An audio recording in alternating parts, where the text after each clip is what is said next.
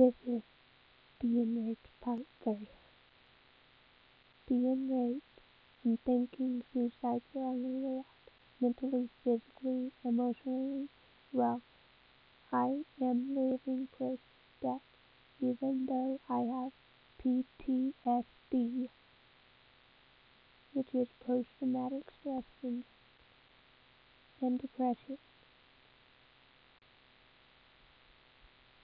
doesn't mean that you can't be the person you are today with those products from the internet.